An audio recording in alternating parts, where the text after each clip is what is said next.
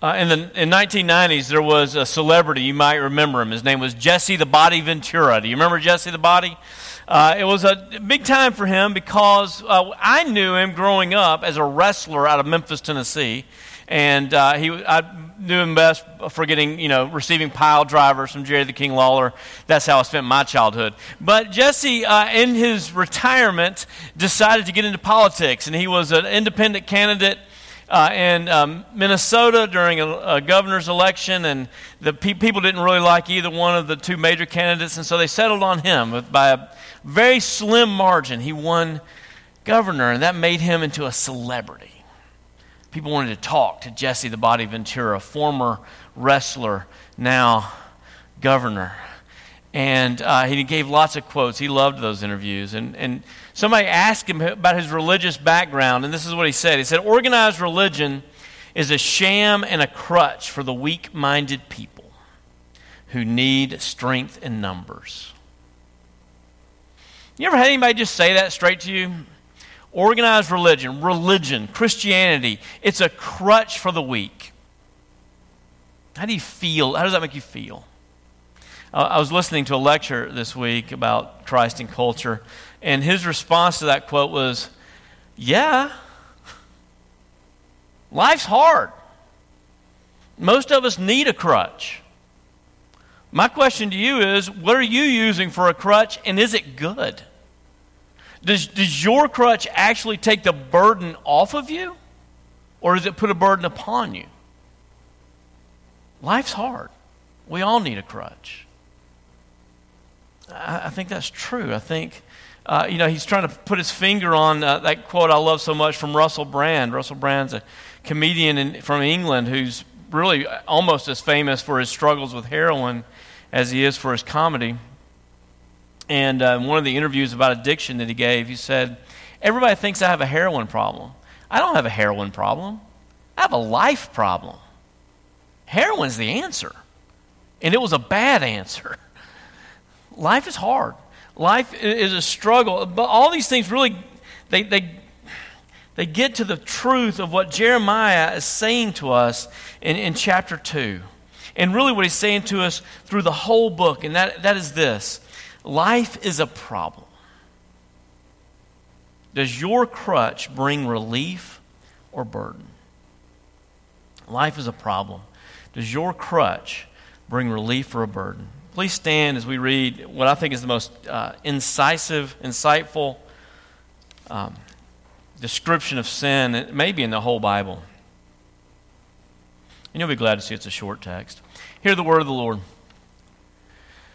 Has a nation changed its gods, even though they are no gods?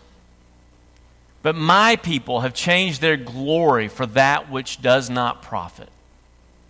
Be appalled, O heavens, at this. Be shocked be utter utterly desolate, declares the Lord. For my people have committed two evils. They have forsaken me, the fountain of living waters, and hewed out cisterns for themselves, broken cisterns that can hold no water. Thus far, the reading of God's word. All men are like grass, and all of our glories like the flowers of the field.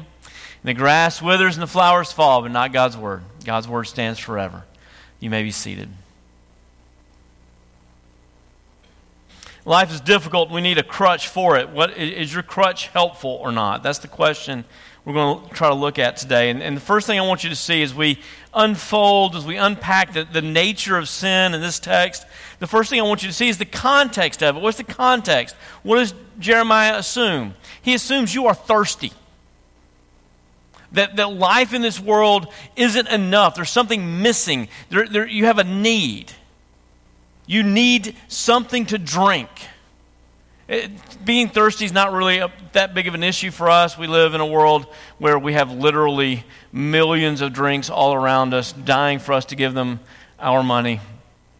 And it's kind of hard to be thirsty unless you try uh, in, in, our world. But, but if you lived in an arid time before running water in, in, a, in a desert region, you would understand this picture that wherever you camped, wherever you went, you always had to know where the water was, right? And Jeremiah is using that as a, as a picture for, for all of life that we need a well. That's a given. That's a given. You see, God has designed us. Uh, Larry Crabb wrote a whole book on this, chat, on this really this, this one metaphor called Inside Out back in the 80s. It was funny because I read it back in the 80s when I was way too young. And I was like, man, that seems important. And then I picked it up uh, this last week and was like, oh, I was too young back then. Now that I've lived a little, I see how hurtful and helpful this book is. And, he, he says to in that book, he says this God has designed us for attention free relationships. He has designed us for tension free relationships with deep, loving acceptance and the opportunity to make a difference. That, that's how He designed us. He designed us to have perfect relationships with perfect people in a perfect world. That's how you're created to function. How's that working out? It doesn't work out right because we're not in a perfect world and we're not surrounded by perfect people and we don't know how to love people perfectly. And, and, so we end up getting hurt. From the time we're very little, we get hurt. When we trust people, we get hurt and we get our feelings hurt and we get our expectations crushed. And after a while, after a while, we're like a. Uh, uh, a friend of mine who he was his daughter was going into the rodeo wanted to rodeo when we, were, when we were in Mississippi and so he he bought her a goat to practice on. She was going to do roping. And, uh, and she, so they would, you know, ring the bell, open the gate, the goat would run out, she'd rope it and it would get, and pull it down. And after a while, that goat got trained. so it would just run to the spot and fall down. and that's kind of how we are. We know you're going to hurt me. I know you're going to disappoint me. So I'm just not going to let you. I'm just going to preveniently be disappointed in you. I'm not going to give you my heart. I'm not going to be my, make myself vulnerable to you.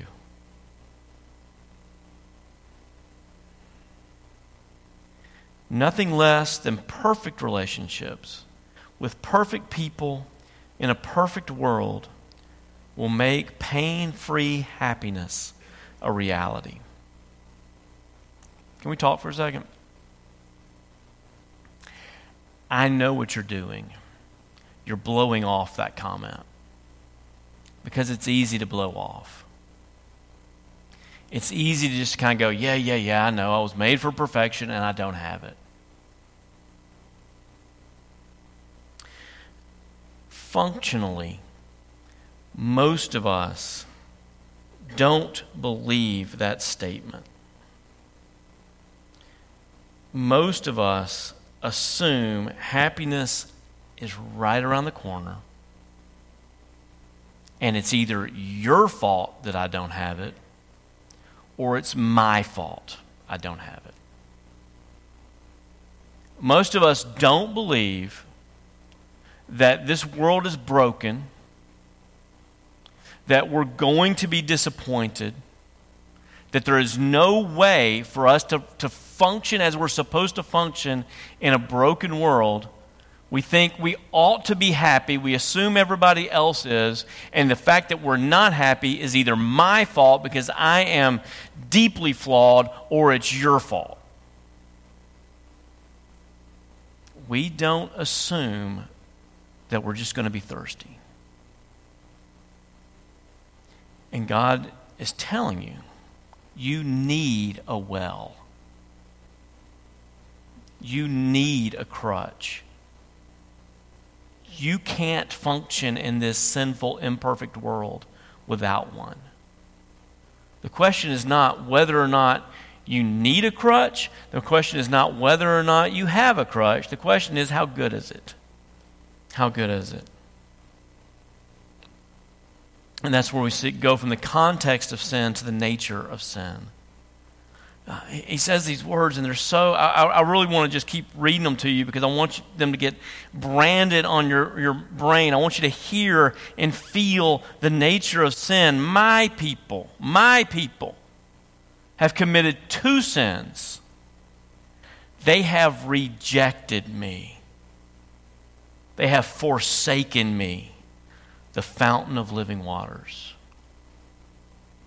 the, the first thing we see about sin is that it's personal, that, it, that, it's, that it's against God personally. It, it is, we, don't, we don't think of that, but, but God is a personal God. He is uh, Trinity, Father, Son, and Holy Spirit. That's the bedrock foundation of our entire theology. And we don't believe that. We think of Him as a, as a tradition or as a rule, a law to be followed, or a legend. Uh, but He's saying to us, I'm a person and, and I'm personal, and you've forsaken me. You, you, you've turned away from me. You've rejected me.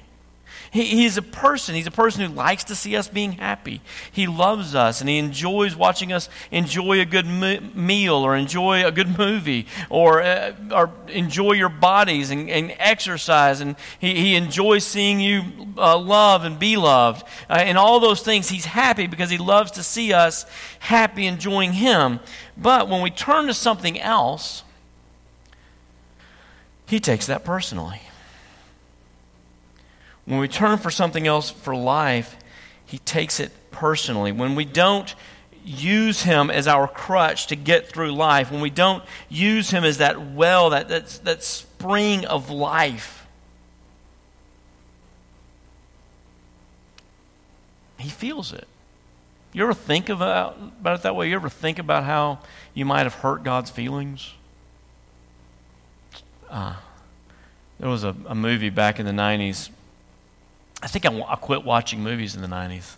I need to get newer uh, illustrations. I'm aware some of you weren't alive. It's okay. It's not a good movie. I don't want you to watch it.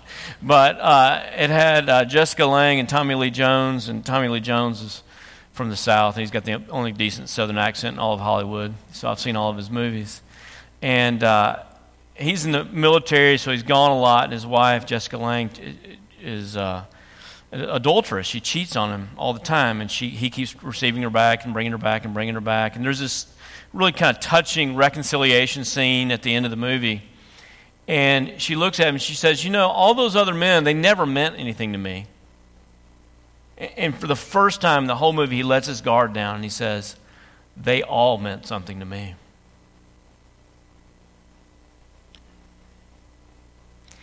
And I think this is one of the few places in the whole Bible where God lets his guard down and he says, It means something to me. You've forsaken me.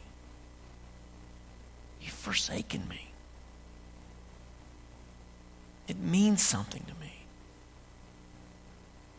That's the first sin we've committed. And the second evil we've committed is that we've, we've hewn for ourselves broken cisterns that can hold no water. Again, they're, they're, they're in an arid climate where they have to have water. And in real life, nobody would do this. This is, this is a, a crazy kind of uh, illustration he's using to show the ridiculousness of us not putting our entire weight upon God. He says, he says it's as if there was a stream of living water out here, a stream of clean, fresh water, but you didn't want to drink from that. You went and you dug a hole in the ground, and they would put clay in these holes, basically making little rain barrels, right? And the rain would come into them, but it would be dirty and would run off the ground into these things. And, and there, would be, there would be germs from the stable in these things. You, didn't, you really didn't want to drink it unless it was an emergency. You might use it for cleaning, but that's it. And, and when, the, when the weather was the driest, the ground would crack and the cisterns would crack. When you needed them the most, they would go empty. Uh, even if they were full, they would make you sick. And God is saying that that's what we've done. We've, we've, we've rejected Him. He's saying, Here I am. I'm your crutch. I'm more than your crutch. I'm your life support system. But you didn't trust me. Instead of trusting me, you blamed me for the world being broken and you turned away from me and you went to, to things that you can make with yourself, your own hands. You, you looked to yourself to make things right. And those things just made you more sick. You turned to, to something to protect yourself. I don't know you well enough to tell you what you did. I can tell you what I've done, right? you know, the, the, the two cisterns that I've relied on my, my entire life from the time I was in first grade, my very first parent teachers conference, my first grade teacher. Uh, my teacher looked at my mom she said, You know what I've noticed about Ricky? He honestly believes he can do anything and then smile at me and charm me and get away with it. Guilty. You know what? I still feel that way. I went through a church planner assessment, and everyone, there's all these categories. How do you deal with conflict? And my answer, my real answer, not the one I verbalized, you know, I know all the right answers, but the true answer was if I just went to both sides and, and, and smiled at them, they would trust me. That didn't work last year. I couldn't smile at COVID. I couldn't smile my way into my son's basic training graduation. I couldn't smile my way into my wife relaxing and resting. I couldn't charm y'all back to church when they wouldn't let you come. Everything kind of fell apart. My cistern cracked when I needed it the most. Or maybe you're, maybe that's you. Maybe you're on the other side. You know, my other cistern has, has been control. I, I, I mean, as long as I'm in control of things, things are fine. I don't know if you know that or not, but if y'all just let me run everything, everything will be fine. I drove in, you know, to the the church this morning, as y'all did, and looked at the. I didn't, I didn't see all the great work the construction team was doing this week. All I saw was that the sidewalk was bumpy. It's like, well, they better fix that. I'm sure they will if you just let me do it, right? My counselor, he, he undressed me in one sentence. He said, You know, everybody from an addict's family has got control issues. You found out at a young age if you weren't in control, you were likely to get hurt. I couldn't control last year. I couldn't find anybody to blame. I couldn't find anybody to fix. And that's why I legitimately ran out of gas. My, my, my cisterns were cracked. I, could, I was out of control and the water all ran out. And what do we do when the water runs out? We, we, we, he, he shows us the consequences of our sin. Uh, we're, we're enslaved and we're degraded. We're enslaved by our sin when it, when it runs out. He, he says later in the text, he says, you, you, were, you, you're not ma- you were not created to be a slave, but you were made into one. You, you, you submitted yourself to slavery. They shaved your heads. Why? Because when our, when our, our coping mechanisms, when our crutches, when they fail, we can't believe they would fail, so we just try harder and harder on them. We put more and more weight on them. They can't do that to us. Uh, Bianca and I were watching a documentary. This is from 2020. It's a new one. It was about this big art fraud thing that happened in New York. And all these billionaires were being sold fake pieces of art. And the woman who sold them, she refused to believe that she'd been selling frauds. She'd been truly conned. And, and the, uh, the director of the movie quoted a book called The Confidence Game. And, and this is fascinating to me. She said, If you've been a victim of a true con, then instead of facing the truth, we double down on the fraud as the evidence comes in against, against you, instead of doubting what you've been trusting and saying, wow, I was wrong, you say, no, I'm so right. She says this is a psychological process born out of cognitive dissonance when your perception of the world and evidence no longer match. What does that mean? It means when reality conflicts with what you've put your trust in and you can't have both, you take what you believe. You need it that bad. You need your coping mechanism. You can't just give it up, right? You know, you see it in silly things like sports all the time, right? My team lost. My team loses every year. But that's because the other team cheats. You know, everybody in the nation knows that Duke basketball cheats. That's the only way they can possibly be so good. They cheat. It's not because they're better and they have better athletes and are better coached. No. They cheat. My team's actually the best. And we do that with all the, the things we put our trust in. Instead of facing reality that I'm not able to control everything and keep my family and myself safe, I just make my world smaller and smaller and, and lock in on what I can control. Instead of, Uh, instead of believing that, whatever. Last year, as we were kept inside and we were forced to look at ugly things about ourselves and about the world around us, we saw that these things that are coping, our, our control, whatever it is, your, your knowledge, your, your, your, your need to perfect, your need to numb yourself to it, they all failed us. It just wasn't enough. So if you coped with life by having one or two drinks at the end of a hard day, you ended up having one or two drinks every day. How, how did that work out for you? if you coped with life by occasionally you know, throwing yourself into the, uh, uh, the gaming world of video games or computer games or whatever they're called now, you ended up doing that every day for hours upon hours until you just kind of became the person that you despised. When the world was cracked,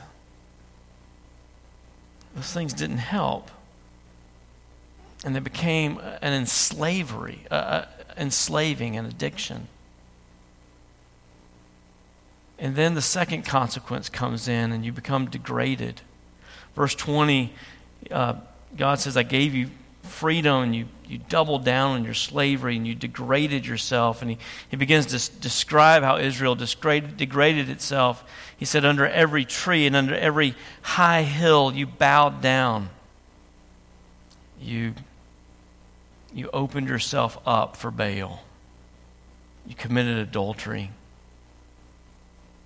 Our ability to avoid pain runs out. Our, our alcohol gets out of control. Our relationships fall out, fall apart.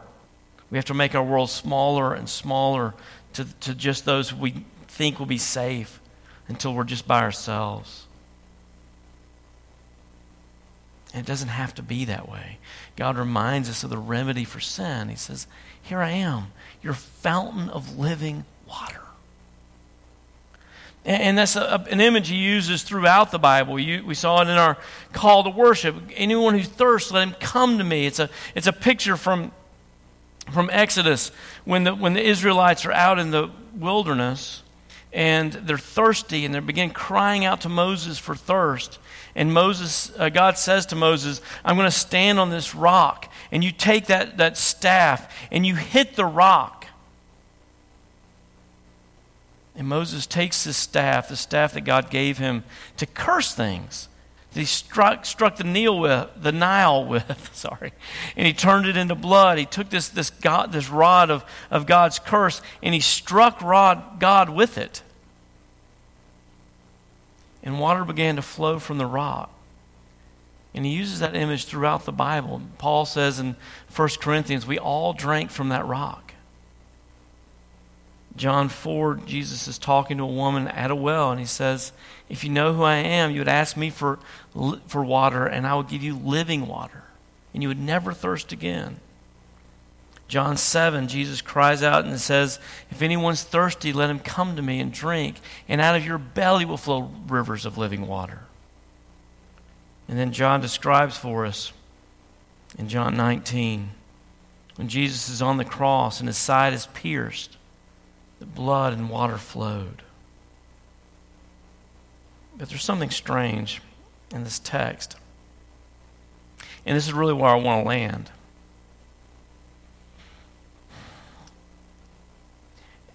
God says to us, The living water that I give is the only crutch that will leave you satisfied.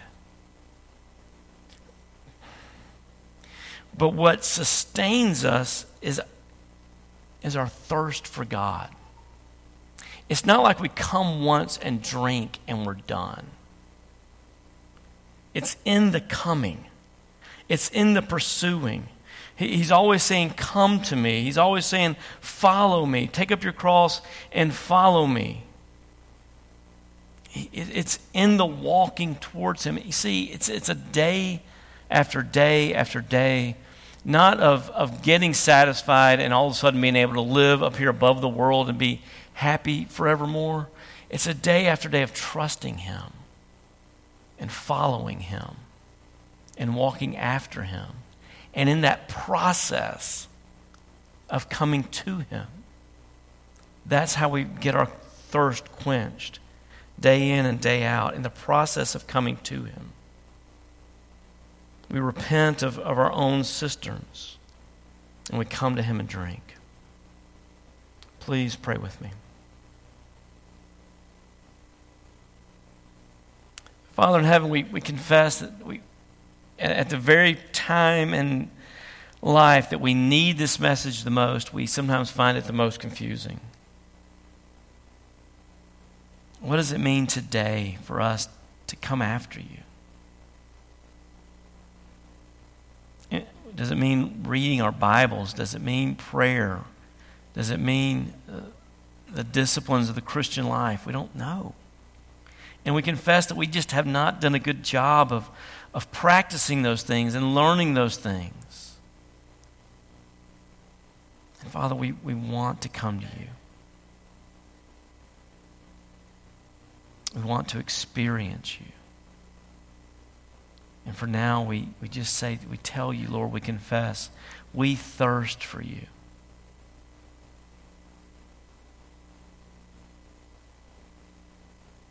Would you satisfy that thirst? We pray in Jesus' name. Amen.